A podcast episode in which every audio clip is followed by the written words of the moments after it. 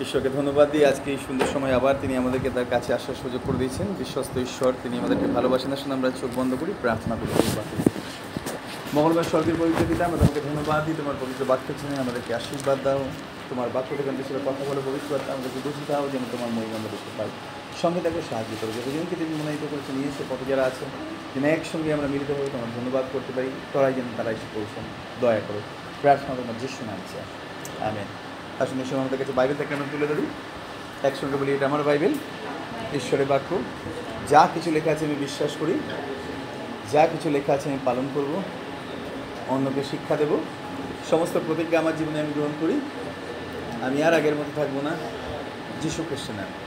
আমি বিশ্বস্ত ঈশ্বরকে ধন্যবাদ তার করুণার জন্য। জানি প্রচুর গরম, কিন্তু তথাপি আমরা জানি যে ঈশ্বর তিনি আমাদের সহ্যের অতিরিক্ত পরীক্ষা কখনো করতে দেন না। হালেলুইয়া প্রভুর ধন্যবাদক। আমার কয়েকটা জায়গার বিষয়ে আমার মনে পড়ে, বিশেষ করে আফ্রিকাতে এবং আমাদের ভারতবর্ষের মধ্যে কয়েকটা জায়গা আছে, যেমন ধরুন কী বলব, রাজস্থান, দিল্লি, মারাত্মক গরম। কিন্তু আমরা প্রভুকে ধন্যবাদ দিই যে তিনি আমাদেরকে অনুগ্রহ দিয়েছেন। আমাদের কলকাতা তার থেকে অনেক বেশি ঠান্ডা। প্রভুর ধন্যবাদ তার করুণার জন্য, তার দয়ার জন্য। আমরা প্রেরিতদের কার্য বিবরণ থেকে আলোচনা করছিলাম। আজকে আমরা আলোচনা করতে চাই চোদ্দ অধ্যায়ের সরি পনেরো অধ্যায়ের।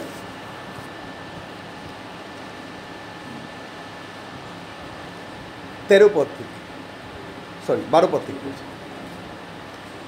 তখন সমস্ত লোক নীরব হইয়া রইল আর বার্নবারও পৌলের দ্বারা পরজাতিগণের মধ্যে ঈশ্বর কী কী চিহ্ন কার্য অদ্ভুত লক্ষণ সাধন করিয়াছেন তাহাদের কাছে তার বৃত্তান্ত শ্রবণ করিল। তাহাদের কথা সাঙ্গ হইলে পর জাকব উত্তর করিয়া কহিলেন হে ভাতৃগণ আমার কথা শোনো। ঈশ্বর আপন নামের জন্য পরজাতিগণের মধ্য হইতে একদল প্রজা গ্রহণার্থে কিরূপে প্রথমে তাহাদের তত্ত্ব লইয়াছিলেন? তাহা সিমন বর্ণনা করিয়াছেন আর ভাওবাদীগণের বাক্য তাহার সহিত মিলে যেমন লিখিত যে ইহার পরে আমি ফিরিয়া আসিব। বাইবেল লেখা আছে, ঈশ্বর তিনি ফিরে আসবেন। কেন তিনি চান বারবার আমাদের কাছে আসতে জানেন? যেন আমরা রেস্টো হই। আমার মনে আছে, আমি দেখেছি, যখন কোনো মানুষ অসুস্থ অবস্থায় তারা নার্সিংহোমে বা হসপিটালে ভর্তি থাকে, সব সময় তারা কি চায়? যে সিনিয়র ডাক্তার আছে, যেন একবার এসে দেখে। হয় না এরকম? জুনিয়র ডাক্তার যারা দেখছে দেখছে। সিনিয়র ডাক্তার যেন একবার এসে দেখে। যদি একবার এসে দেখেছে রিপোর্টগুলো সব একবার দেখে নিল যত রকম সমস্যার কথা আছে সব তাকে একবার বলে, তারপরে যেন পেশেন্টের পরিবারের লোকেদের শান্তি কেন? কারণ তারা জানে, সাধারণ মানুষদের দিয়ে বা সাধারণ ডাক্তারদের দিয়ে যা কিছু হবে না যিনি সিনিয়র তার অনেক বেশি অভিজ্ঞতা আছে, তাকে দিয়ে অনেক ভালো ট্রিটমেন্ট হবে। আপনি চিন্তা করে অনেক সময় আমরা প্রার্থনা করি এবং আমরা অপেক্ষা করি, ঈশ্বরের ভক্ত মানুষরা তারা আমাদের জন্য প্রার্থনা করবে। নিশ্চয়ই প্রভু তিনি দয়া করুন, তিনি চান তার সন্তানদেরকে ব্যবহার করতে। বাইবেলে আছে, তিনি পৌলার শিলের মধ্যে থেকে পৌলার বার্নবার মধ্যে থেকে, তিনি অলৌকিক কাজ করেছিলেন, মহান কাজ করেছিলেন পরজাতীয়দের জীবনে। যখন জাকব তিনি প্রচার করছিলেন, তিনি খুব সুন্দর একটা কথা বললেন। তিনি বললেন, ঈশ্বর, তিনি বলছেন, ইহার পরে আমি ফিরিয়ে আসিব, দাউদের পতিত কুটির পুনরায় গাঁথব। ঈশ্বর তিনি বলছেন, যা কিছু ব্রোকেন ডাউন যা কিছু নষ্ট হয়ে গেছে, আমি সেগুলো নতুন করে গাঁথব। আমি গতকাল রাত্রিবেলা একটা প্রচার তৈরি করছিলাম আর তখন দেখছিলাম আদি পুস্তক নামটা বাইবেলের প্রথম বই তাই যেমন আমরা দেখি, যদিও বা বাইবেলের প্রথম বই ইয়োগ তথাপি পুরাতন নিয়মে এইভাবে সাজানো যে আদি পুস্তক যেটি ইতিহাস পুস্তক পা- পর পর পর পাঁচটা রাখা আছে। আদি পুস্তকের হিব্রু নামটা হচ্ছে বেরেসিত।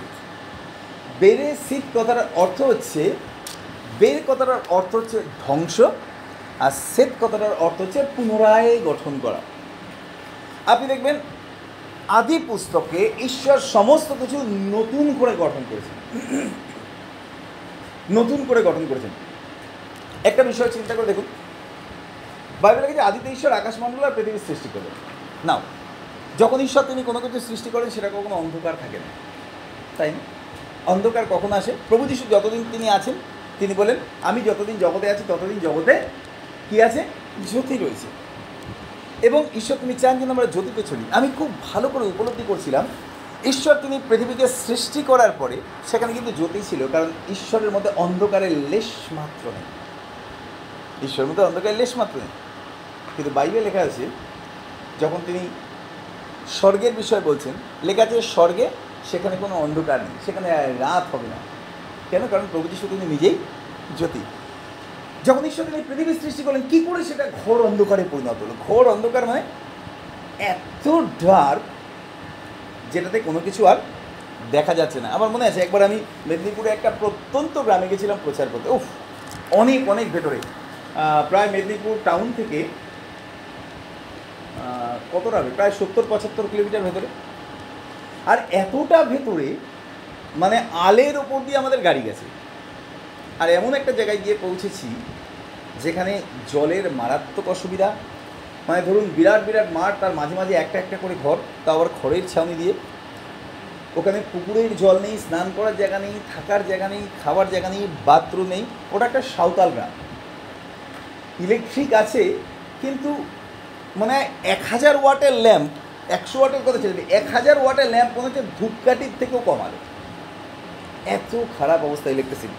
তো যাই যখন আমরা ওখানে একটা আমাদের সভা ছিল, পরে আমরা চিন্তা করলাম রাত্রিবেলা এখানে থাকা যাবে না, এখান থেকে আমরা শহরে ফিরবো। মেদিনীপুর টাউনে ফিরবো। সেখান থেকে আমরা পরের দিন সকালবেলা আসব। তা আমরা গাড়ির জন্য অপেক্ষা করছিলাম, সাতটা, সাড়ে সাতটা নাগাদ গাড়ি ছাড়বে। আপনি বিশ্বাস করবেন না, এত অন্ধকার মানে এইভাবে তাকিয়ে না, শুধু মনে হচ্ছে তাকিয়ে আছি, আমি একটা মানুষ তাকিয়ে আছি, আমার ফিল হচ্ছে, কিন্তু আমি নিজেকে দেখতে পাচ্ছি না। হাতটা এইভাবে কাছে নিয়ে এসে দেখতে পাচ্ছি না। এতটা অন্ধকার চারিপাশে। মানে পাশাপাশি কিছু দেখা তো দূরে থাক। এমনই অন্ধকার নিজের হাতটা কাছে নিয়ে এসেও দেখতে পাচ্ছি না হাতটা কোথায়। ভয়ঙ্কর অন্ধকার। গত কয়েকদিন আগে নাসা যারা স্পেসের বিষয় এবং কি বলব, গ্যালাক্সি, বাংলা থেকে বলা সৌরজগতের বিষয় বা মহাকাশের বিষয় নিয়ে যারা রিসার্চ করে নাসা আবিষ্কার করেছিল যে কৃষ্ণ গব্বর যেটাকে বলা হয় ব্ল্যাক হোল কোনো কোনো জায়গায় মানুষ তারা এইভাবে এক্সপ্লেন করেছে, কৃষ্ণ গব্বর যেটাকে বলেছে বা ব্ল্যাক হোল যেটাকে বলা হচ্ছে সেটা হচ্ছে পাতাল, যেখানে শয়তানকে এক হাজার বছর রাখা হবে।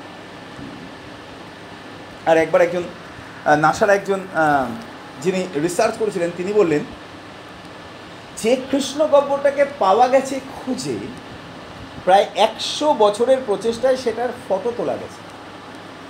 বলছে, এত অন্ধকার সেটা, যেটার মধ্যে চল্লিশ লক্ষ সূর্য ঢুকে যাবে। চিন্তা করে আর বলছে, সেটার এত ভয়ঙ্কর আওয়াজ যে আওয়াজে মানুষের বুক শুকিয়ে যাচ্ছে। কিন্তু যে আওয়াজ সেখান থেকে আসছে, সেই আওয়াজটা সাধারণভাবে মানুষের কানে পৌঁছায় না। কেন? কারণ বলছে, মানুষ যে স্কেলে কথা যে স্কেলে গান করে বা যে ডেসিবেলে কথা বলে, তার থেকেও যে অক্টেভে মানুষ কথা বলে বা গান করে, তার থেকে চুয়ান্নখানা অক্টেভ নিচে যেটা পশু পাখিও শুনতে পায় না। এত ভয়ঙ্কর আওয়াজ। কিন্তু মানুষের শ্রবণের বাইরে। বলছে, সেখান থেকে প্রচুর তরঙ্গ বেরোয় আর সেই তরঙ্গগুলোকে একসাথে করে নাসা, আমি ভিডিওটা আমার কাছে আছে। এবং আমি চিন্তা করছিলাম যে ভয়ঙ্কর আওয়াজ যেটা শুনলে পরে মানুষের বুক শুকিয়ে যাবে। শেষ দিনে অন্ধকারে, পাতালে শয়তানকে এক হাজার বছর কারারুদ্ধ করা হবে। কারণ শয়তান হচ্ছে প্রথম অন্ধকারের সৃষ্টিকর্তা। অন্ধকারের সৃষ্টিকর্তা বলতে এই যে, ঈশ্বর তিনি দিন আর রাত সৃষ্টি করেছিলেন, আলো আর অন্ধকার এনেছিলেন কিন্তু অন্ধকার বলতে বোঝানো হচ্ছে যেটা শয়তান সৃষ্টি করেছিল, যেটা হচ্ছে মন্দতার প্রকাশ। কারণ অন্ধকারে মানুষ সমস্ত খারাপ কাজ করে। চিন্তা করে দেখুন, যখন ঈশ্বর তিনি দিন আর রাত সৃষ্টি করলেন, রাত্রিবেলাকে তিনি চোর ডাকাতদের জন্য বানিয়েছিলেন। না স্টোনম্যানদের জন্য বানিয়েছিলেন। না রাত্রিটা কেন বানিয়েছিলেন? যেন মানুষ বিশ্রাম পায়। কিন্তু মানুষ সেটাকে পরিবর্তন করে নিয়েছে। যত খারাপ কাজ কোথায় হয়? রাত্রিবেলা। রাস্তা লাইটগুলো খুলে নেওয়া হয়। যেখানে স্মাগলিং হচ্ছে বা চোরা কারবার হচ্ছে, সেখানে লাইটগুলো নিভিয়ে দেওয়া হচ্ছে। সমস্ত রাস্তায় লাইট লাগানো হচ্ছে কেন? যাতে মন্দ কাজ থেকে মানুষ বিরত হবে চিন্তা করে দেখুন, মানুষ কিন্তু অন্ধকার ভালোবাসে না। বাসি আমরা না। যদি অন্ধকার ভালোবাসতাম, তাহলে কেউ ঘরে লাইট জ্বালাতো না। অন্ধকার কেন আমরা ভালোবাসি না? কারণ আমাদেরকে যিনি যে ঈশ্বর সৃষ্টি করেছেন, সেই ঈশ্বর তিনি নিজেই আলো। আর সেই কারণে তার সৃষ্ট সমস্ত কিছুই ভালোবাসে তার প্রকাশ। আমরা অন্ধকারকে বিন্দুমাত্র পছন্দ করি না। শুধুমাত্র বিশ্রামের সময় ছাড়া। নাসার বিজ্ঞানীরা তারা বলছেন যে আগামী দুশো বছর পরে কৃষ্ণ গব্বরে মানুষ থাকতে পারে আপনি শুধু তাদের কনসেপ্টটা চিন্তা করে দেখুন। তারা চিন্তা করছে, কৃষ্ণ গব্বর যেখানে ঘন অন্ধকার, তারা চিন্তা করছে মানুষ থাকতে পারবে। আমি কয়েকটা বিষয় একটু চিন্তা করি। বাইবেল লেখা আছে, একটা সময় আসবে যখন শয়তান এবং তার দলবলকে ঈশ্বর তিনি নরকে ফেলে দেবেন বা পাতালে রেখে দেবেন, যেখানে ভয়ঙ্কর অন্ধকার। মানুষ সেখানে বাস করবে। আগামী দিনের বিষয়ে সায়েন্স এটা বার করেছে যে একটা সময় আসবে যখন মানুষকে ব্ল্যাক হোলের মধ্যে থাকতে হবে। ঈশ্বরের বাক্য কতটা সত্য দেখুন? যারা সত্য ঈশ্বরকে জানে না, যারা তাকে উপলব্ধি করে না, যারা তাকে চায়নি জীবনে আলটিমেটলি তাদের ডেস্টিনেশন কোথায়? অন্ধকার। বিজ্ঞান তারা ঈশ্বরের বাক্যকে স্বীকার না করলেও আলটিমেটলি প্রভু তিনি যা বলেছেন সেটাই তারা প্রকাশ করছে। এছাড়া তো আর কিছু নেই। যখন ঈশ্বর তিনি পৃথিবীর সৃষ্টি করলেন, তিনি দেখলেন ঘোর অন্ধকার। অন্ধকারের শক্তি পৃথিবীকে অন্ধকারে পরিণত করেছিল, শয়তান। আর প্রথমে এসে ঈশ্বর তিনি বলেন আলো আর তারপরে আলো হলো, আমরা জানি, তারপরে ঈশ্বর তিনি দিন আর রাত পৃথক করলেন। কিন্তু আমি প্রভুকে ধন্যবাদ দিই। বাইবেলে লেখা রয়েছে, যখন ঈশ্বর তিনি তার মহান সৃষ্টিকে তিনি কমপ্লিট করলেন, তিনি বললেন, অত্যন্ত সুন্দর। তিনি তার সৃষ্টিকে দেখে সুন্দর বলেছিলেন না? আমার প্রভুকে ধন্যবাদ দিই আজকে প্রভু তিনি আমাদেরকে অপূর্ব করে তৈরি করেছেন। যখন আদি পুস্তক মানুষ পাপ করল, প্রথম থেকে শুরু হয়েছে, ঈশ্বর তিনি পাপের কাজ ধ্বংস করলেন, করে তারপর তিনি নতুন করে সৃষ্টি করলেন। সব কিছু নতুন সৃষ্টি। আদি পুস্তকে আপনি দেখতে পাবেন, সমস্ত কিছু ঈশ্বর তিনি নতুন সৃষ্টি করেছেন। যখন মানুষটা অত্যন্ত পাপ করতে আরম্ভ করল পৃথিবীর জলপ্লাবনে নষ্ট হয়ে গেল তারপর ঈশ্বর তিনি সব কিছু নতুন করে সৃষ্টি করলেন। বারবার ঈশ্বর তিনি সুযোগ দিয়েছিলেন। তারপর থেকে আমরা দেখতে পাই, অব্রাহামের ক্ষেত্রে তিনি প্রথমবার বললেন যে, আমি তোমার জন্য একটা মেজ যোগাচ্ছি আর এটা হচ্ছে সিম্বল যে আগামী দিনে আমি সব কিছু নতুন করে দেবো। তারপর থেকে সর্বদা আমাদের জীবনে নতুন নতুন হয়েই চলেছে না? তো ধ্বংস করে সৃষ্টি করা নতুন করে, কারণ একই ফাউন্ডেশনের ওপরে কখনো নতুন কিছু গড়া যায় না। আপনি দেখবেন যত বড় বড় বাড়ি আছে আমি মাঝে মধ্যে দেখি, যত বড় বড় কমপ্লেক্স আগে মানুষ দোতলা, তিনতলা বাড়ি করার জন্য কত চিন্তা করত। আর এখন তারা চিন্তা করে না কেন? প্রমোটারকে দিয়ে দেয়। আর যদি একসাথে পঞ্চাশ ফুট, ষাট ফুট রাস্তা থাকে, তাহলে ওখানে বিশাল বিশাল কমপ্লেক্স হয়ে যাচ্ছে। চোদ্দতলা, পনেরোতলা, কুড়িতলা, কোনো কোনো জায়গায় মাল্টি স্টোরেজ বিল্ডিং যেখানে হচ্ছে, সেখানে এত বড় বড় বিল্ডিং আশিতলা, নব্বইতলা, একশোতলা আমি চিন্তা করছিলাম, যখন আমি দুবাই গেছিলাম, সেখানে একটা হোটেল আছে, পৃথিবীর সব থেকে দামি হোটেল। বুর্জালার এবং ওই হোটেলটায় ভারতীয় টাকায় একটা দিন থাকতে গেলে এক লক্ষ উনসত্তর হাজার সাতশো কত টাকা পড়বে? ফর আ ডে আমি চিন্তা করছিলাম, একটা দিন ভারতীয় মুদ্রায় সেই হোটেলে থাকতে গেলে মানুষের প্রায় দু লাখ টাকা খরচা। শুধু ব্রেকফাস্ট ফ্রি দিচ্ছে, তারপর সব খেতে হবে। মানে খাবার দাবার ধরুন, একটা মিল খাবে মানুষ তিরিশ হাজার টাকা। কেন? অদ্ভুতভাবে তারা তৈরি করেছে। আপনি চিন্তা করুন, ওই একশো তলা হোটেলটা সমুদ্রের মধ্যে বানিয়েছে। কি ফাউন্ডেশন ছিল সেটা? কত গভীরে তাকে যেতে হয়েছে। যত বড় বড় বিল্ডিং হয়, এবং যখন মানুষ নিজের জায়গা দিয়ে দেয় প্রমোটারকে যে এই জায়গাটায় আপনি বিল্ডিং করুন প্রমোটার কি যে ভিত করা আছে সেই ভিতের ওপরেই কি গাতে না। আমি দেখি বুলডোজার নিয়ে এসেছি। যত গভীরে ভিত থাকুক, সেটাকে পুরো ভেঙে তুলে দিয়েছি। তার লেশ মাত্রই ভেঙে তুলে দিয়ে সেটাকে পুরো সরিয়ে দিয়ে আবার নতুন করে ডিক করেছে, আবার খনন করেছে, আবার নতুন করে তৈরি করেছে। অনেক টাকা খরচা আছে, অনেক মূল্য দিতে হয়েছে, অনেক সময় গেছে বাট ফাইনালি যে বিল্ডিংটা দাঁড়িয়েছে, সেটা আগের থেকে আরও সবল। হালুয়া যখন আমরা প্রভুকে জীবন দিই, প্রভু তিনি আমাদের জীবনে গভীর থেকে আমাদেরকে ভাঙতে আরম্ভ করেন। এবং তারপর তিনি নতুন করে করেন যেন আমরা ঈশ্বরের মহিমা দেখতে পাই। ঈশ্বরের বাক্যে লেখা আছে, ইহার পরে আমি ফিরিয়ে আসিব, দাউদের পতিত কুটির পুনরায় রাখিব আমি ঈশ্বরকে ধন্যবাদ দিই। ঈশ্বর তিনি প্রতিজ্ঞা করেছেন। দাউদের পতিত কুটির, যার অর্থ হচ্ছে দাউদের বংশ, যার মধ্যে থেকে ঈশ্বরের প্রতিজ্ঞা পূর্ণ হয়েছিল। লেখা আছে তার ধ্বংসস্থান সকল পুনরায় গাঁথিব আর তাহা পুনরায় স্থাপন করিব। যেন অবশিষ্ট লোক সকল প্রভুর অন্বেষণ করে। নাও ঈশ্বর তিনি কেন আমাদেরকে নতুন করে গাঁথতে চান কেন ঈশ্বর তিনি আমাদেরকে নতুন করে তৈরি করতে চান যেন আমরা তাকে খুঁজি। যেন আমরা তার অন্বেষণ করি। ঈশ্বর বাক্যে বহুবার লেগেছে, তুমি আমার অন্বেষণ করবে আর আমাকে পাবে। তুমি আমাকে ডাকবে, আমি তোমাকে উত্তর দেবো। আজকে আমরা দেখতে চাই, প্রভুর বাক্য আমাদেরকে ঈশ্বরের অন্বেষণ করার বিষয় কি বলে? আসলে আমরা কয়েকটা জায়গা থেকে একটু দেখে নিই। আমরা দ্বিতীয় বিবরণ তার চার অধ্যায়ের উনত্রিশ পত্র একটুখানি করি যদি আমাদের কাছে বাইবেল থেকে আমরা করি দ্বিতীয় বিবরণ তার চার অধ্যায়ের উনত্রিশ পদ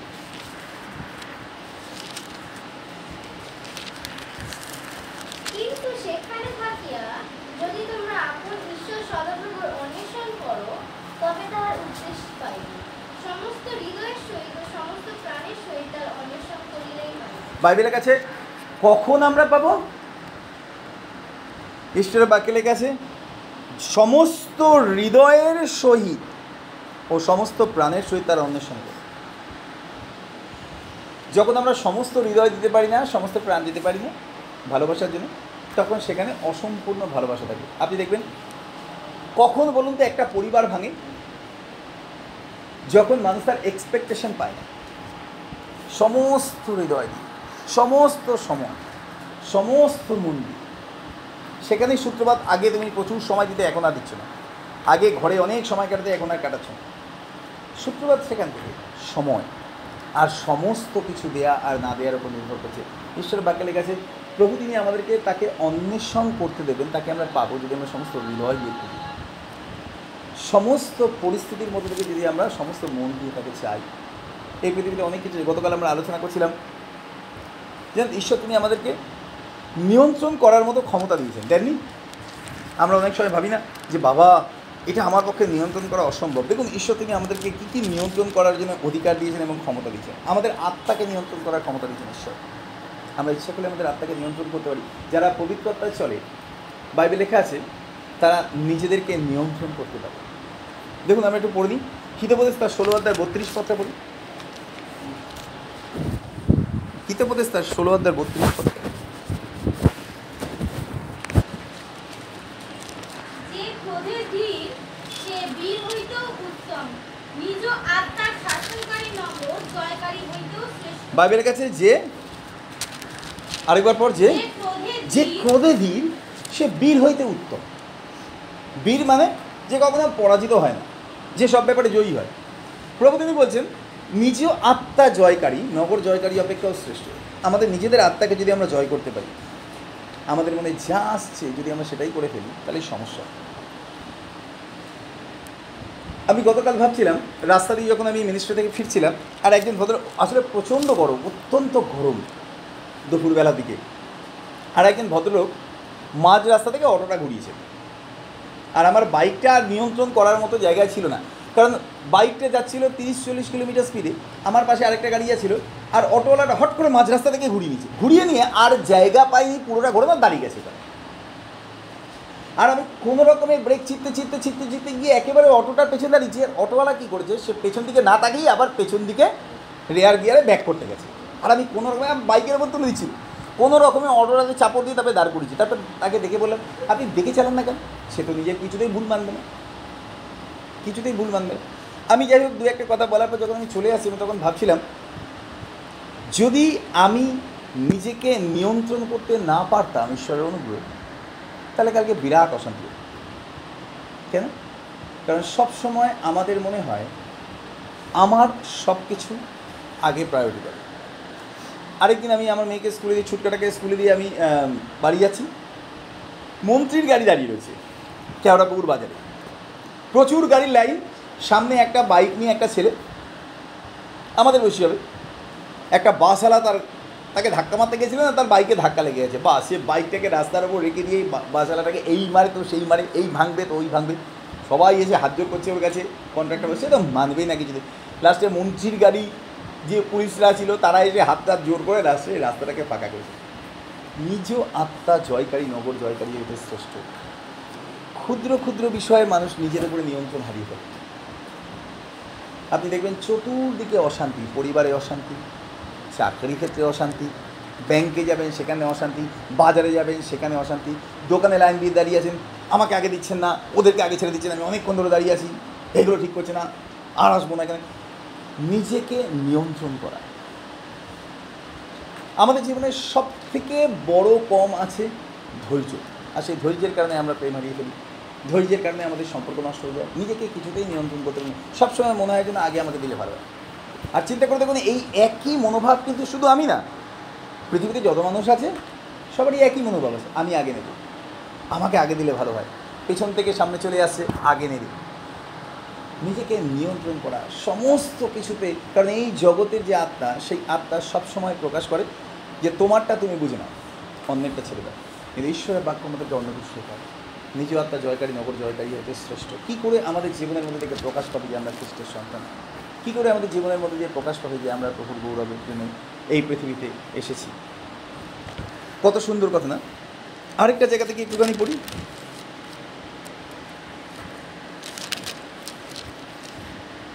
দেখুন, ক্রোধের বিষয় আরও কয়েকটা জায়গায় কি বলছে? পনেরো অধ্যায় এক পত্রা পড়ি হিতোপদেশ কোমল উত্তর ক্রোধ নিবারণ করে কিন্তু কটু বাক্য ক্রোধ উত্তেজিত করে এখানে একই কথা বলছে, কোমল উত্তর আর কটু বাক্য। দুটোকেই আমরা নিয়ন্ত্রণ করতে পারি। ঈশ্বর তিনি আমাদেরকে ক্ষমতা দিয়েছেন, আমরা খারাপ কথা বলতে পারি, ভালো কথা বলতে পারি। কিন্তু মানুষ বেশি কি কোন কথাটা বলে? কটু বাক্যটা বেশি বলে ভালো কথাটা আমরা ইচ্ছে করলেই বলতে পারি। কটু বাক্যটা আমরা না বললেও আমরা নিয়ন্ত্রণ করতে পারি, কিন্তু মানুষ নিয়ন্ত্রণ করতে পারে নিজেকে। কটু বাক্যটা বেশি বলে। ওকে, উনত্রিশ পত্রা পড়ি, তেরো অধ্যায়।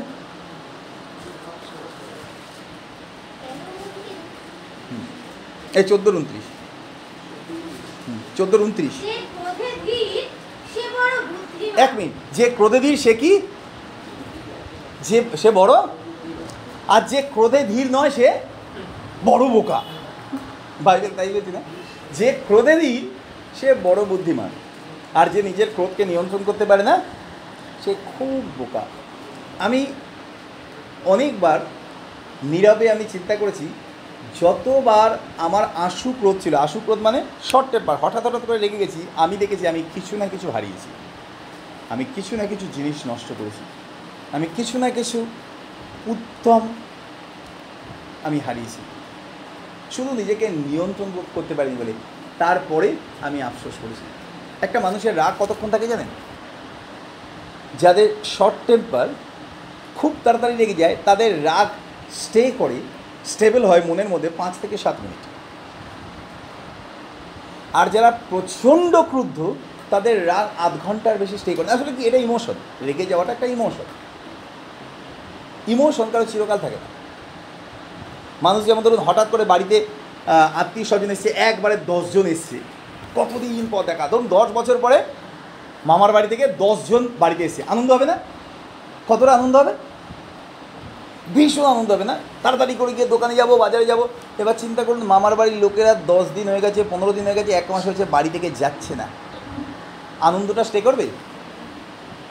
ইস, যেতেই চাইছে না আরে এত আনন্দ হয়েছিল দশ বছর পর দেখার পরে গলা জড়িয়ে ধরেছে মাংস কিনে এনে খাইয়েছে নিজে মাটিতে শুয়েছে তাদেরকে খাটে শুয়েছে কত জায়গায় ঘুরতে নিয়ে গেছে কত স্বপ্ন দেখেছে এক মাসের মধ্যে সব স্বপ্ন কেন? কারণ ইমোশনাল লাভ বাবা, কতদিন দেখিনি। এখন মনে হচ্ছে বাবা আর দেখতে চাই না। এবার যাও তুমি। কিছু না কিছু একটা বলে জানতে চাই কবে তারা যাবে। কবে ঘরটা ফাঁকা হবে। ইমোশনাল লাভ ইমোশন বেশিক্ষণ স্টে করে না, কোনো কিছু। আবেগ, বেশিক্ষণ স্টে করে না। কিন্তু ওইটুকু সময়ের মধ্যেই ডেভাস্টেটেড এটা পুরো সমস্ত কিছুকে নষ্ট করে দিল। আমফান কতক্ষণে ঝড় ছিল? এক বছর হয়েছে? হ্যাঁ এক বছর ধরে শুধু ঝড় হয়েই যাচ্ছে হয়েই যাচ্ছে হয়েই যাচ্ছে। কতক্ষণ হয়েছে? পাক্কা দুই থেকে তিন ঘণ্টা হয়েছে। তিন ঘণ্টার পর বাইরে বেরিয়ে কি দেখেছেন? কলকাতার দশ হাজার গাছ পড়ে গেছে। প্রায় তিন হাজার ঘর নষ্ট হয়েছে। সুন্দরবনে দুটো তিনটে গ্রাম চলে গেছে। কতটুকু সময় জেনে? থ্রি আওয়ার্স আমাদের জীবনে ক্রোধ হচ্ছে এটা যদি আমরা নিয়ন্ত্রণ করতে না পারি, ওই তিন ঘন্টায় যা নষ্ট হয়ে যাবে, সেটা তিন বছরেও আবার রিবিল্ড করা যাবে। কেন ঈশ্বর তিনি বলেছেন, নিজ আত্মা জয়কারী, নগর জয়কারী হতে শ্রেষ্ঠ।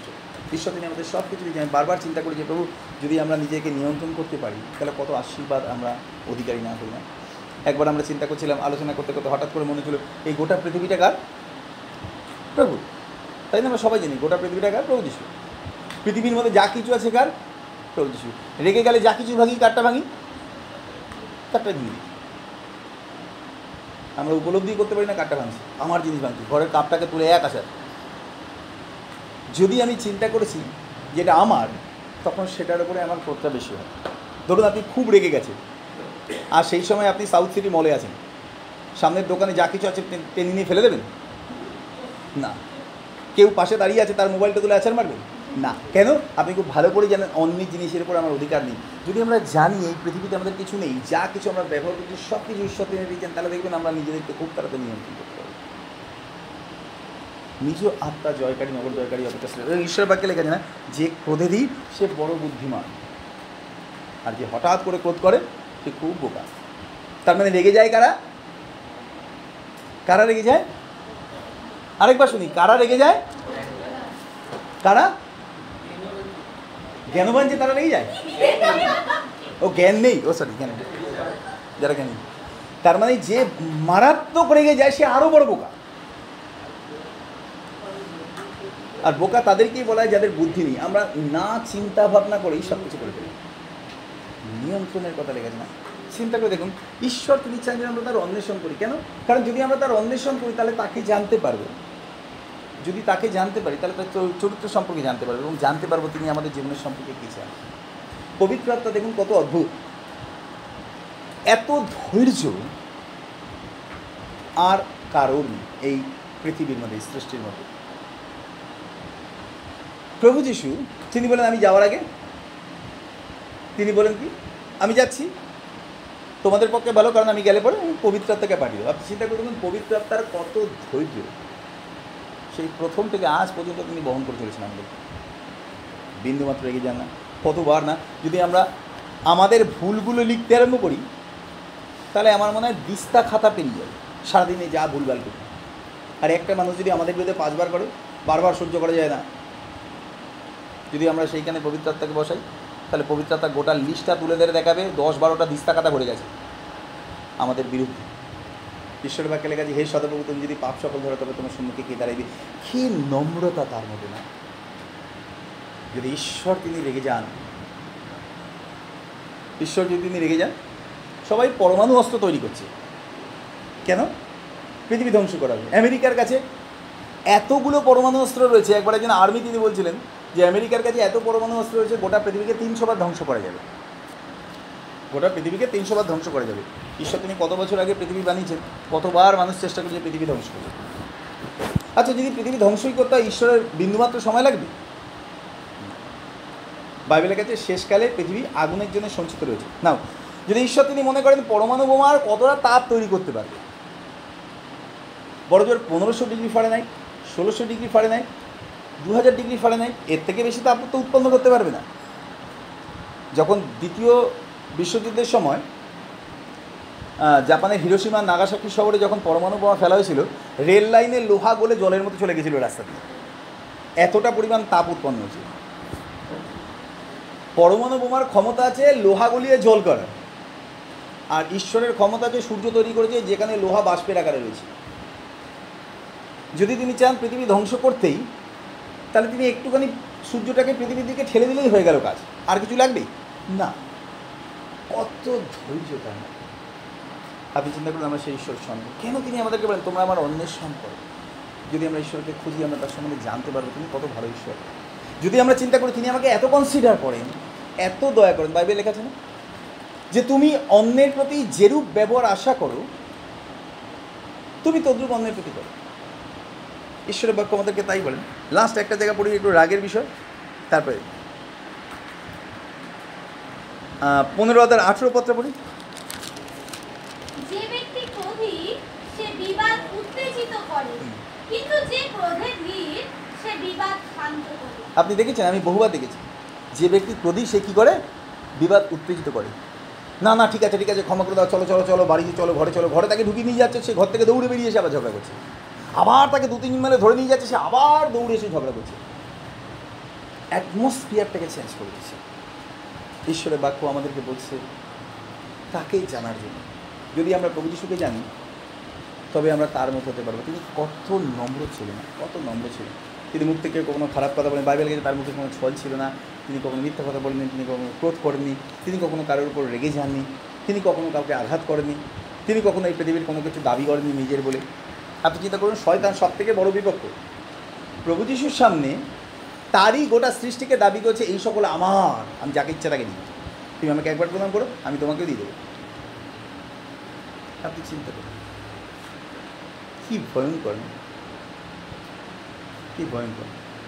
আজকে আমাদের গোটা পশ্চিমবঙ্গে যত কিছু জিনিসপত্র আছে আলটিমেটলি অফিসিয়াল এগুলো কাদের? গভর্নমেন্ট যতদিন পর্যন্ত আমি গভর্নমেন্টের আন্ডারে রয়েছি, ততদিন পর্যন্ত আমি সেগুলোকে ব্যবহার করতে পারি, আমার বলে দাবি করতে পারি। আমি কখনো গভর্নমেন্টকে বলতে পারি না যে সকল আমার। আমি দেখছিলাম একবার একজন বাড়ি করেছে, দু ফুট বাড়িয়ে দিয়েছে। দোতলা করেছে, দোতলা থেকে দু ফুট বাড়িয়ে দিয়েছে। বাড়িয়ে ওই জায়গাটা একটু স্পেসিয়াস হয়ে গেছে, রাস্তার উপরে চলে এসছে। খবর দিয়েছে মিউনিসিপ্যালিটিকে মিউনিসিপ্যালিটি থেকে এসে জমি টমি মেপে বলছে, দু ফুট বাড়িয়েছেন কেন? ভেঙে দিন, চব্বিশ ঘণ্টা সময় দিচ্ছি, ভেঙে দিন। ওরা মানেনি, ওরা ভেবেছে টাকা পয়সা দিয়ে হয়ে যাবে। গভর্নমেন্ট থেকে লোকজন নিয়ে এসছে, নিজে বুলডোজে দিয়ে ভেঙে দিচ্ছে। চব্বিশ ঘণ্টার সময় হ্যাঁ চব্বিশ মিনিটে ভেঙে দিচ্ছে বুলডোজারটা দেখেছেন? এখানে যখন ছিল এটা, এইভাবে তুলেছে, ওপর থেকে সব নিচে খসে পড়ে গেছে। একটা আঘাতেই কাজ শেষ। গভর্নমেন্টের জিনিস কখনো আমি দাবি করতে পারি না নিজের বলে। ঈশ্বর তার গোটা পৃথিবী তার। আপনি চিন্তা করুন, শয়তান যখন প্রভুর সামনে দাঁড়িয়ে বলল, সমস্ত কিছু আমার, আমি যাকে ইচ্ছা তাকে দিই। প্রভু একটা কথা বলেছেন, কিচ্ছু বলেনি কারণ তিনি জানেন সমস্ত কিছু তার। তার চরিত্র। যখন আমরা জানি ঈশ্বরকে, তখন আমাদের জীবনটা বদলে যায়। আমরা আমাদের নিজেদের আত্মার উপর নিয়ন্ত্রণ করতে পারি, আমরা আমাদের জীবনের উপর নিয়ন্ত্রণ করতে পারি। দেখুন প্রেরিতদের কার্যক্রম চব্বিশ অধ্যায় পঁচিশ পত্র পড়ে একটু কেউ পেয়ে থাকলে একটু পড়ে দিন। ওর ন্যায়পরতার কেন্দ্রের দর্শনে এবং আগামী বিচারের বিষয়ে বর্ণনা করিলে ফিজিক্স ভীতু হইয়া উত্তর করিল এখনকার মতো যা উপযুক্ত পেয়ে থাকলে একটু ডাক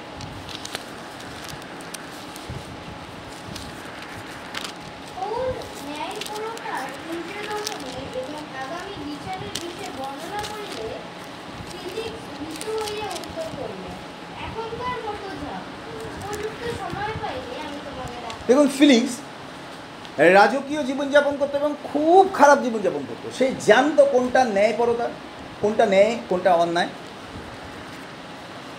তিনি জানতেন আগামী বিচার কী কী বিষয় ঈশ্বর তিনি করবেন। আর সেগুলো যখন শুনে নিয়েছে, নিজের জীবনকে পরিবর্তন করার পরে বদলে পৌলকে বলল, এখনকার মতো তুমি যাও, যদি প্রয়োজন পড়ে আবার তোমাকে পরে ডেকে পাঠাবো। ইচ্ছা করলে কিন্তু সে বাঁচতে পারত, কিন্তু গ্রহণ করে গ্রহণ করে ঈশ্বরের বাক্য কত সুন্দর না? বাক্য আমাদেরকে শেখায় নিজের জীবনকে নিয়ন্ত্রণ করার জন্য। আমার হৃদয়ে যা কিছু আসে আমি করতে পারি না, কারণ আমার জীবনকে গেঁথে তোলার দায়িত্ব ঈশ্বর তিনি আমাকে দিয়েছেন, নষ্ট করে দেওয়ার দায়িত্ব আমার হাতে রয়েছে। কত অদ্ভুত না? ফিরে আসি আমরা রোমিও যেখানে পড়ছিলাম ছয় তিনি বলেন যদি তোমরা সমস্ত মনে আর সমস্ত হৃদয় দিয়ে যদি আমরা অন্বেষণ করো, তবে আমাকে পাবে। ঈশ্বরের বাক্যে লেখা আছে যেন আমরা সবসময় তার অন্বেষণ করি, তাকে পাওয়ার জন্য।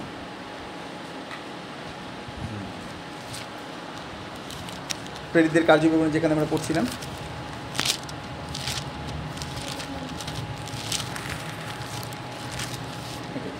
আমরা আরেকটা পথ পড়ি? দ্বিতীয় বংশাবলী চোদ্দ অধ্যায় দুই থেকে চার অধ্যায় একটু পড়ি। চোদ্দ অধ্যায় দুই থেকে চার।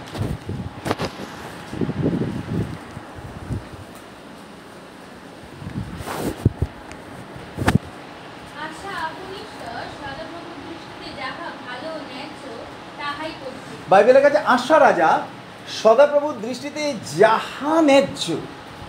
না আমার দৃষ্টিতে যে এটা সঠিক সেটা না। কিন্তু ঈশ্বর তিনি যেটা দেখছেন, সেটাই ঠিক।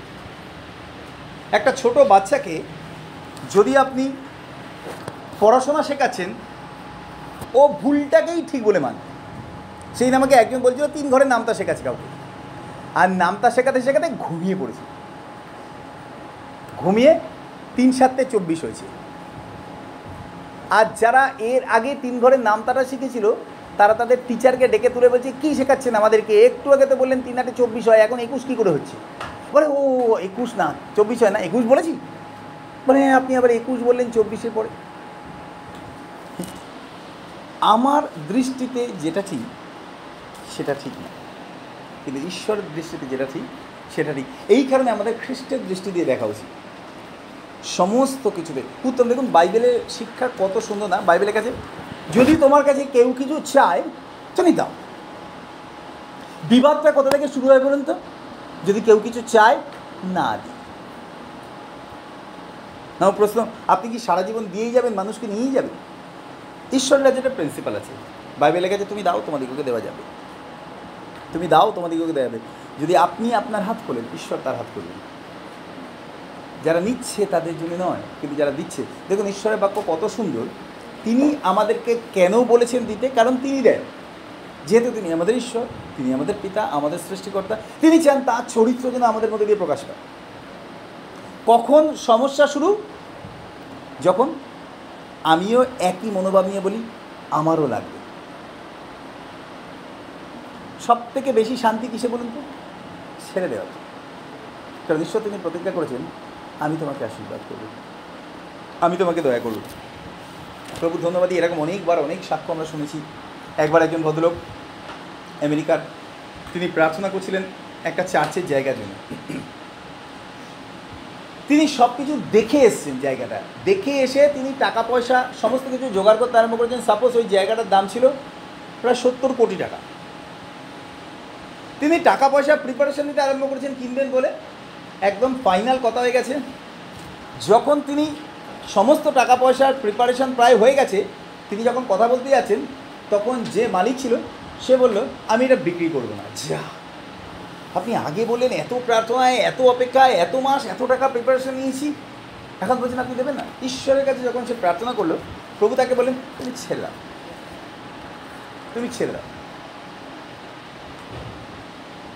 কয়েক মাস পরে, ঈশ্বর তিনি একটা অদ্ভুত ভালো জায়গা জোগালেন যেই জায়গাটা কম দাম কিন্তু আগে যে জায়গা ছিল তার থেকেও বেশি বড়।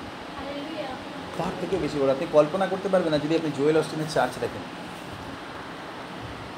বিরাট একটা স্টেডিয়াম যেখানে প্রায় পঞ্চাশ হাজারের কাছাকাছি মানুষ হয়তো একসাথে বসতে পারে তিরিশ চল্লিশ হাজার মানুষ একসঙ্গে বসতে পারবে। আপনি চিন্তা করে দেখুন ছেড়ে দিয়ে অনেক আশীর্বাদ কারণ যখন ঈশ্বর তিনি চান আমাদের জীবনকে আশীর্বাদ করতে তখন তিনি চান যেন আমরা তার চরিত্রগুলোকে গ্রহণ করি। সব সময়। একটা বিষয় মনে রাখবেন, আমিও এটা উপলব্ধি করেছি, যদি আপনি স্যাক্রিফাইস করেন, আপনার জীবনে আশীর্বাদ কিন্তু বন্ধ হবে না। কারণ স্যাক্রিফাইস করাটা ঈশ্বরের চরিত্র। কেন তিনি চান? আশার জীবন দেখুন, আশা তিনি সদাপ্রভুর দৃষ্টি থেকে, প্রভু যিশুর দৃষ্টিতে যা কিছু ন্যায্য তিনি তাই করতেন। আজকে আমাদের জীবনে প্রয়োজন আছে, আমি আমার দৃষ্টি দিয়ে যা কিছু দেখছি সেটা ন্যায্য না। প্রভু যিশু, তিনি যা দেখেন সেটা ন্যায্য। এখন আপনি যদি দোকানে যান জ্যোতি আলু আর চন্দ্রমুখী আলু, দুটো যদি পাশাপাশি রেখে দেওয়া যায় আর আপনাকে যদি না বলা হয় কোনটা চন্দ্রমুখী আর কোনটা যদি দূর থেকে আপনার কি মনে হবে? দুটো আলুই সমান। আমার মনে হচ্ছে দুটো আলুই সমান। আমি গিয়ে চন্দ্রমুখীর ব্যাগ থেকে আমি আলু এক কেজি নিয়ে, আমি যদি জ্যোতি আলুর দাম দিই, দোকানদার মেনে নেবে? না। কেন? কারণ তার দৃষ্টিতে যেটা চন্দ্রমুখী সেটা আমাকে মানতেই হবে চন্দ্রমুখী। যেটা জ্যোতি সেটা আমাকে মানতেই হবে। আমার দৃষ্টি দিয়ে যে আমি সব কিছু মনে হচ্ছে আমার মতন তা না ঠিক একইভাবে ঈশ্বর তিনি আলাদা কিছু দেখতে পান। তিনি আলাদা কিছু ভাবেন তিনি আলাদা কিছু চিন্তা করেন। ঈশ্বরের বাক্য আমাদেরকে তাই বলছে দেখুন আশা রাজা রাজার জীবন। পড়ি তারপর লাইনটা। হুম। জোরে তিনি বিজাতীয় যোগ্যবেদী ও উচ্চস্তরী সকল উঠাইয়া ফেলিলেন হুম স্তম্ভ সকল খণ্ড খণ্ড করিলেন ও আশিরা মূর্তি সকল ছেদন করিলেন হুম চারপদ। তিনি জিহ্বদার লোকদিগকে তাহাদের পিতৃপুরুষদের ঈশ্বর সদাপ্রভুর অন্বেষণ এবং তাহার ব্যবস্থা ও আজ্ঞা পালন করতে আদেশ তিনি আদেশ করলেন একজন রাজা হয়ে সবাইকে ঈশ্বরের অন্বেষণ করতে হবে। কেন? যেন সবাই আশীর্বাদ পায়। একজন প্রকৃত রাজা সেই উত্তম রাজা যে শুধু নিজে আশীর্বাদ পাওয়ার কথা চিন্তা করে না কিন্তু সকলেই যাতে পায় সেই চিন্তা করে। তাই না? পরিবারের সব থেকে উত্তম ব্যক্তি হচ্ছে সেই, যে শুধু নিজের ভালো চিন্তা করে না, কিন্তু সবার ভালো চিন্তা করে। আর এটা হচ্ছে নিয়ম, না? ঈশ্বরের বাক্যে লেখা আছে, ঈশ্বরকে অনুসন্ধান করার জন্য, অন্বেষণ করার জন্য আশা রাজা তার নিজের জীবনকে তৈরি করেছিলেন এবং তিনি স্থির করেছিলেন যেন সমস্ত মানুষে একই আশীর্বাদ বহন করে। গীত সঙ্গীতে একশো পাঁচ অধ্যায় চার পত্র পড়ি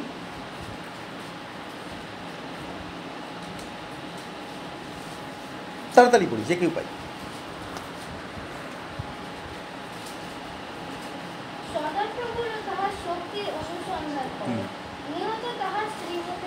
বাইবেলের কাছে তার শক্তির অনুসন্ধান করো। নিয়ত তার শ্রীমুখ। শ্রীমুখ কথাটার অর্থ হচ্ছে উপস্থিতি হিস প্রেজেন্স নিয়ত তাহার শ্রীমুখের অন্বেষণ করো। ঈশ্বরকে খোঁজো, কোথায় তিনি আছেন? বাইবেলের কাছে এই জন্য যখন তাকে পাওয়া যায়, প্রত্যেক সালে তার কাছে প্রার্থনা। তাকে খোঁজা। আপনি চিন্তা করুন, যখন প্রভু যিশু তিনি এই পৃথিবীতে ছিলেন মানসিক শরীরে, তিনি যেখানে যেখানে থাকতেন মাল্টিটিউড তাকে ফলো করতো। কেন? তার কাছে জীবন আছে, তার কাছে শান্তি আছে, তার কাছে আরোগ্যতা আছে, তার কাছে সুস্থতা আছে। না যদি এখন পৃথিবীতে প্রভু যিশু তিনি মানসিক শরীরে থাকতেন, আর যদি বলা হতো তিনি হরিদেবপুরে প্রার্থনা ভবনে আজকের সার্ভিসে প্রচার করবেন। আপনার মনে হতো গতকাল রাত্রিবেলা আপনি গরমে ঘুমাতে পারেননি, আজকে যাবেন না? মুদি দোকানটা বন্ধ হয়ে যাবে, শ্যামের দোকান একটার পরে গেলে আপনি আর খাবার দাবার পাবেন না। সকালবেলা উঠে জামা কাপড়গুলো কাচতে হবে নারে শুকাবে না। আজকে বাড়িতে আমার গেস্ট আসার কথা রয়েছে, বারোটার মধ্যে আসবে বলেছে, যদি আমি না যাই তারা ফিরে চলে যাবে। কোনো কিছু কি আপনার জীবনে প্রায়োরিটি পেত? পেত? না। একটা সাধারণ উদাহরণ। যখন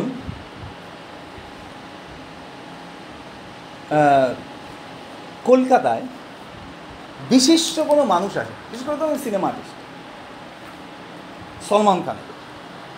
কোনো একটা জায়গায় প্রোগ্রামে উদ্বোধন করার জন্য। আমি দেখেছি রাস্তা দিয়ে, কি জানেন?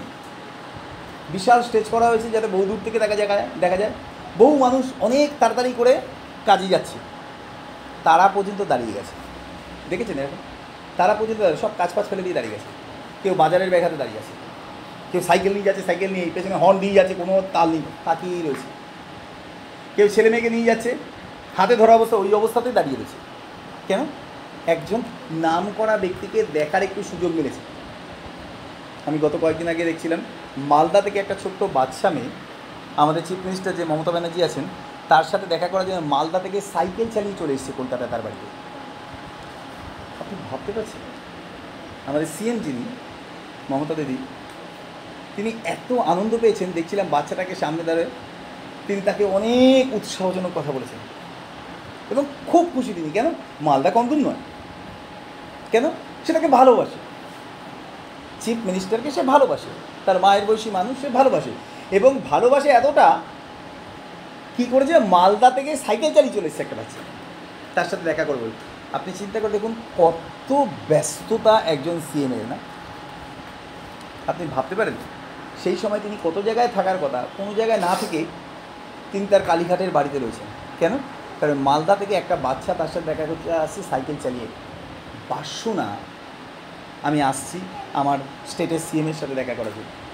আপনি ভাবুন, যদি সাধারণ একটা শিশুর ক্ষেত্রে এত কাজের চাপ থাকলে পরে আমার দেশের আমার স্টেটের মুখ্যমন্ত্রী যদি সেটাকে বেশি প্রায়োরিটি দেন একটা ছোট্ট বাচ্চা মনে করে, যদি আমরা ঈশ্বরের অন্বেষণ করি, আমরা কত না তাকে পাবো যিনি আমাদেরকে তার প্রাণের থেকে বেশি ভালোবাসেন?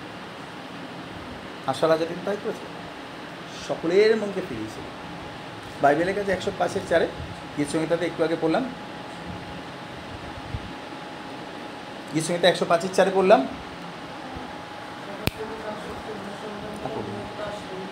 বাইবেলে যে নিয়ত তার স্ত্রীমুখের অন্বেষণ করে। আর দুটো জায়গা দেখি হোসেও তার দশ অধ্যায়ের বারো পত্র একটু পড়ি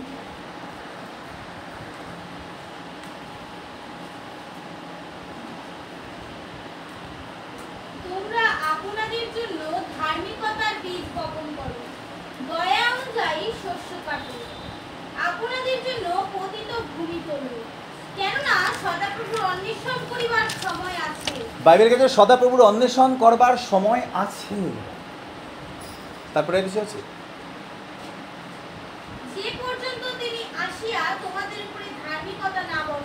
বলছে এখনও পর্যন্ত সময় আছে তিনি আসার আগে তার অন্বেষণ করা তাকে খোঁজা।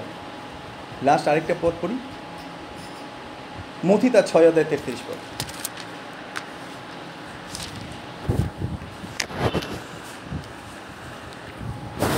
কিন্তু তোমরা প্রথমে তাহার রাজ্য ও ধার্মিকতার বিষয়ে চেষ্টা করো তাহা হইলে ওই সকল দ্রব্য তোমাদিগকে দেব আমরা প্রথমেই চিন্তা করি ঈশ্বর তিনি আমাদেরকে আশীর্বাদ করবেন, প্রভু তিনি আমাদেরকে অন্য কিছু বলেন। তিনি বলছেন, তোমরা সর্বপ্রথম তার রাজ্য এবং ধার্মিকতার বিষয়ে চেষ্টা করো। অন্বেষণ করা ঈশ্বরের রাজ্যে। তার গৌরবে, তার উপস্থিতি, তার ভালোবাসা। তিনি কি চান আমার জীবনে? তার কি পরিকল্পনা আমার জীবনে? ঈশ্বর তিনি মহান কিছু পরিকল্পনা করেছেন আমাদের জীবনে। যদি তিনি চান, আর যদি সেটা আমরা জানতে পারি, তাহলে আমরা তার সম্পূর্ণতা পাবো। কত অদ্ভুত, বলুন, আমরা আমাদের জীবনে অনেক কিছু ভাবি। ঈশ্বর তিনি কত বছর আগে ভেবে রেখেছিলেন আমাদের জীবন নিয়ে কত কিছু, না? আজ থেকে পঁচিশ বছর আগে আমি কখনো জানতাম না ঈশ্বর তিনি আমার জীবন নিয়ে কী পরিকল্পনা করেছেন। পঁচিশ বছর আগে আমি চিন্তা করতাম, আমার কোনো ভবিষ্যৎ নেই। আমাকে কিছু না কিছু একটা কাজ করে খেতে হবে। আমাদের ওখানে আমি যখন বাটানগরে ছিলাম, পঁচিশকে একটু বেশি হবে। প্রায় ধরুন সাতাশ সাতাশ উনত্রিশ বছর আগে আগেকার ধরুন। উনত্রিশ বছর আগে আমি চিন্তা করতাম বা উনত্রিশ, তিরিশ বছর আগে আমি চিন্তা করতাম, কী করব? ভবিষ্যতে আমাকে কিছুতে একটা কাজ করতে হবে। অন্তত যাতে নিজের খরচটুকু ওঠে ক্যাটারিং করতে হবে। আমি দেখেছি বহু মানুষ তারা সংসার চালাচ্ছে ক্যাটারিং করে। কী কষ্ট? তিন চার দিন বাড়িতে আসতে পারে। ক্যাটারিং করতে হবে, আর আমি এত রোগা ছিলাম, খাওয়া দাওয়া করতাম না ঠিকভাবে। আর বাবা বলতো, তোর এমন পরিস্থিতি, তুই মন দিয়ে পড়াশোনা করছিস না, এরপরে ভ্যান চালিয়েও খেতে পারবি না। আমার সেই কথাগুলো মনে পড়ে। কত বছর আগে, আপনাদের কাউকে বলেছে? কেউ কখনো বাবা মা? বলেছে? তার মানে চিন্তা করে দেখুন। তার মানে অনেকেরই চিন্তা ছিল আমরা ভ্যানও চালাতে পারব না। রিক্সাও চালাতে পারব না। আর চালাবো কোথা থেকে? পয়সা কোথায়? ভ্যান কেনারও পয়সা ছিল। সাইকেল সারানোর পয়সা ছিল না। আমাদের ওখানে তখন চালানা করে না, দশ পয়সা করে সাইকেলে পাম্প দেওয়ার পয়সা লাগতো। পাম্প দেওয়ার পয়সাও ছিল না দশ পয়সা করে। আমরা স্বপ্ন দেখছি, কি করে বাঁচবো? ঈশ্বর তিনি কিচ্ছু বলেননি আমাদেরকে। কেন? তিনি সারপ্রাইজ দিয়েছেন আমরা আমাদের ভবিষ্যতের দিকে তাকিয়ে দেখছি, কিচ্ছু দেখতে পাচ্ছি না, পুরো ফাঁকা। কতবার চিন্তা করেছি বাইরে কাজে চলে যাব, কতবার চিন্তা করেছি যে অন্য কোনো জায়গায় কাজ করব, কারোর সাথে গিয়ে একদিনের কাজ, দুদিনের কাজ করে আসব। ইভেন বিশ্বাস করুন, আমি মানুষের বাড়ি রং পর্যন্ত করেছি। দুদিন ধরে রং করেছি, মাত্র দশ দশ কুড়ি টাকা দিয়েছি। কত বছর আগে চিন্তা করুন তার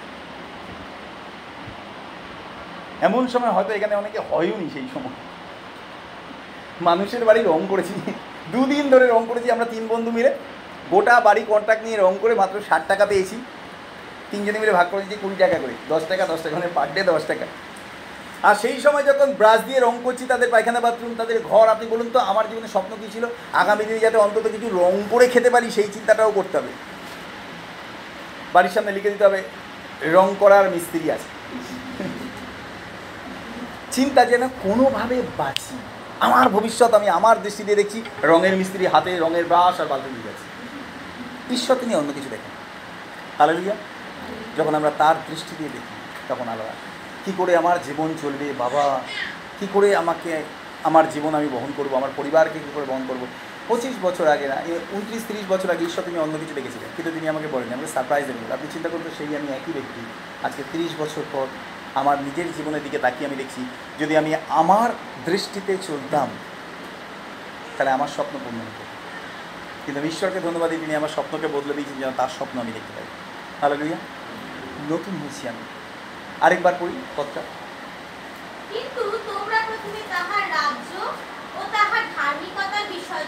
যেদিন থেকে প্রভুকে জানতে পেরেছি সেদিন থেকে তিনি বাসনা দিয়েছেন যেন আমি তাকে জানতে পারি।